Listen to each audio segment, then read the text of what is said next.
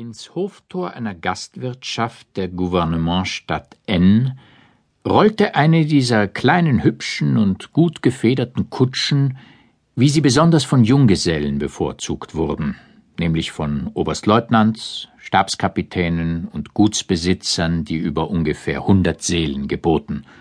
Kurz von jener Sorte Menschen, welche zur sogenannten Mittelklasse gerechnet wurden. Im Wagen saß ein Herr, der zwar kein Adonis war, aber trotzdem nicht übel aussah und weder besonders dick noch übermäßig dünn war. Auch konnte man ihn ebenso wenig für alt wie für besonders jugendlich halten. Seine Ankunft machte in der Stadt nicht das geringste Aufsehen und war von keinerlei bemerkenswerten Vorgängen begleitet. Lediglich zwei russische Bauern, die vor dem Ausgang der gegenüberliegenden Kneipe standen, machten einige Bemerkungen, die sich aber mehr auf die Kutsche als auf den Herrn darin bezogen. »Schau dir mal dieses Rad an«, sagte der eine zum anderen. »Meinst du, dass es notfalls bis Moskau halten würde oder nicht?« »Das würde es wohl«, erwiderte der andere, »aber bis Kasan glaub ich wohl kaum.« »Nein, bis Kasan wohl kaum«, antwortete der andere. Und damit war das Zwiegespräch zu Ende. Ja, und dann, als die Kutsche beim Gasthof angelangt war, kam ein junger Mann vorbei, der sehr enge weiße Leinenhosen und einen Frack anhatte, welcher der Mode geradezu Hohn sprach. Aus dem Frack schaute ein Vorhemd heraus.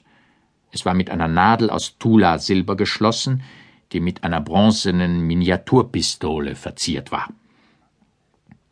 Der junge Mann blieb stehen, sah sich nach der Kutsche um, wobei er seine Mütze, die in Gefahr war, vom Winde entführt zu werden, mit der Hand festhielt und ging seiner Wege.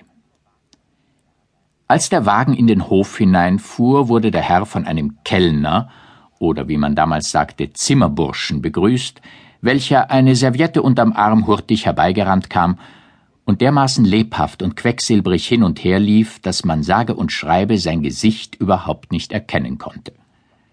Dieser Mensch, der so groß war, dass die Taille seines baumwollenen Rockes ihm hoch auf dem Rücken saß, schüttelte seine Mähne und führte den Reisenden eilfertig durch einen hölzernen Laufgang, ihm im oberen Stockwerk sein ihm von Gott bestimmtes Hotelzimmer zu zeigen. Dieses war von der üblichen Art, denn auch der ganze Gasthof war von der üblichen Art, nämlich so, wie die Hotels in den Gouvernementstädten nun einmal waren, wo die Durchreisenden für 2 Rubel täglich ein Zimmer mit Schaben erhielten, die so groß wie Dörrpflaumen aus allen Ecken hervorlugten. Eine Tür, die durch eine Kommode verstellt war, führte ins Nebenzimmer, wo ein Nachbar sich eingerichtet hatte, ein schweigsamer und ruhiger, aber äußerst neugieriger Mensch, der sich bis ins Kleinste für alles interessierte, was mit dem Ankömmling zusammenhing.